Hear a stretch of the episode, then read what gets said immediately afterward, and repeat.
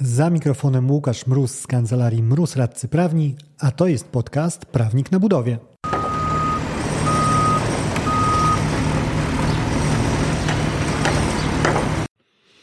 Prawnik na budowie. Podcast o wszystkim, co związane z budownictwem. Uwaga, może zawierać śladowe ilości prawa. Nazywam się Łukasz Mróz, jestem radcą prawnym i pomagam firmom budowlanym sprawnie prowadzić projekty. Ten odcinek to kolejny mikroodcinek, czyli krótki, konkretny strzał danej treści. Tym razem ten strzał wiąże się z karami umownymi i pytaniem, czy 7% wynagrodzenia za każdy dzień opóźnienia w realizacji zamówienia jest stawką rażąco wygórowaną. Okazuje się, że w ocenie KIO nie. W mojej ocenie, hm, no cóż, powiedzmy, że nie do końca zgadzam się z KIO. Wątek powstał na tle kontraktu dotyczącego dostawy mebli do tymczasowej siedziby zamawiającego, który zmieniał lokalizację i w związku z tym potrzebował no, infrastruktury biurkowo-krzesłowej, żeby swoich pracowników gdzieś usadzić i umożliwić im pracę. E, zastrzegł zamawiający, e, że właśnie te 7% dziennie będzie kasował za opóźnienie w realizacji e, dostawy danego zamówienia mm, mebli, ponieważ one były porcjowane, tak to nazwijmy.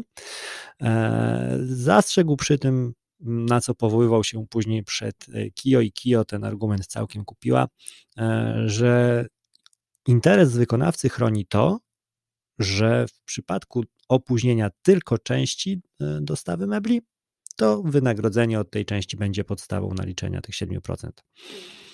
E, czy jest to ochrona rzeczywiście wykonawcy? No, szczerze mówiąc, e, dalej chyba jest to stawka, która skłoni go do sięgnięcia chuste, po chusteczki przy ocieraniu łez, e, przy myśli o utraconej marży.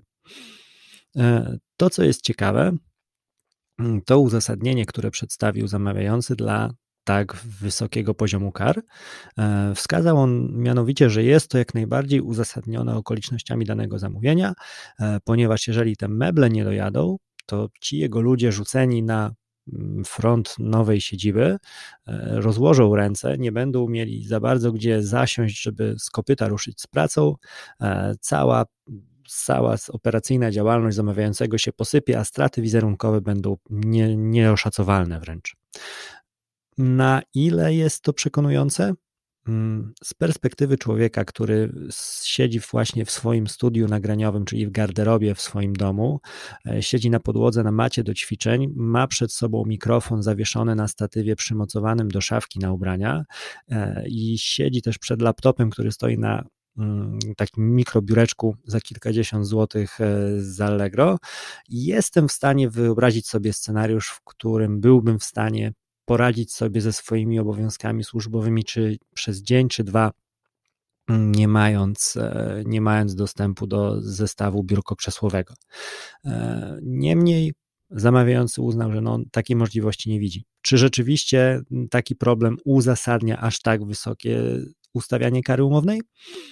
To już pozostawiam do Twojej oceny. E, wysoka była nie tylko kara umowna, z limitem kar również zamawiający dość wysoko poleciał, mianowicie stwierdził, że on jest równy 100% wynagrodzenia. Tutaj też właśnie odwoływał się do tych swoich istotnych interesów. Znowu, raz jeszcze zostawiam Tobie ocenę, czy e, cała kwota wynagrodzenia jako maksymalna kwota kar, która może być naliczona, to jest e, mało, czy to jest dużo. Mocno mnie zaintrygowała opinia KIO, czy stanowisko wyrażone w wyroku, zgodnie z którym e, słuchajcie, drogi wykonawco, nie masz co się tutaj stresować, bo przecież masz sąd zawsze, masz miarkowanie. Tutaj uwaga ogólna z mojej strony.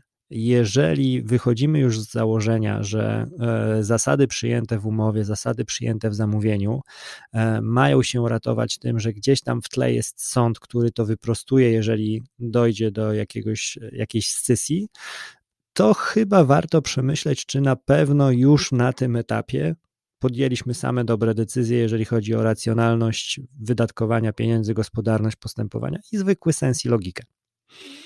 Inne ciekawe wątki ze strony e, KIO wyrażone w kierunku e, zamawiającego.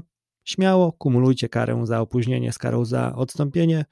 Sama kara za opóźnienie też jest w sumie ok, a jeżeli chodzi o potrzebę limitów, no to cóż, jeszcze w starych przepisach jej nie było, więc nawet jak wrzuciliście te 100%, to było plus na Waszą korzyść. Jeżeli interesują Cię takie wątki jak ten, zapraszam Cię na e, webinar kary kara umowna za odstąpienie od kontraktu. E, namiary na niego odbywa się on na e, moim filmowym Teamsie. Znajdziesz zarówno na LinkedIn, jak i na, na Facebooku, na Facebooku, na stronie Prawnik na Budowie, na LinkedIn, na moim profilu E, Łukasz Mróz, ewentualnie wpisując w wyszukiwarce webinar kara umowna za odstąpienie od kontraktu. Ewentualnie w razie problemu napisz po prostu wiadomość e, do mnie, czy to na LinkedIn, na Łukasz Mróz, czy to na prawnik na budowie na Facebooku. Chętnie podzielę się linkiem dostępowym do webinaru, który odbędzie się, ważna informacja, która mi umknęła, w środę e, najbliższą, czyli 22 kwietnia o godzinie 11. Tyle w tym odcinku. Do usłyszenia w kolejnym. Dzięki za odsłuchanie tego odcinka. Jeżeli chcesz się ze mną skontaktować, możesz napisać na biuro małpa albo zadzwonić na 577 665 077. Znajdziesz mnie też w mediach społecznościowych. Na LinkedIn jako Łukasz Mróz, a na TikToku, Facebooku i Instagramie jako Prawnik na Budowie.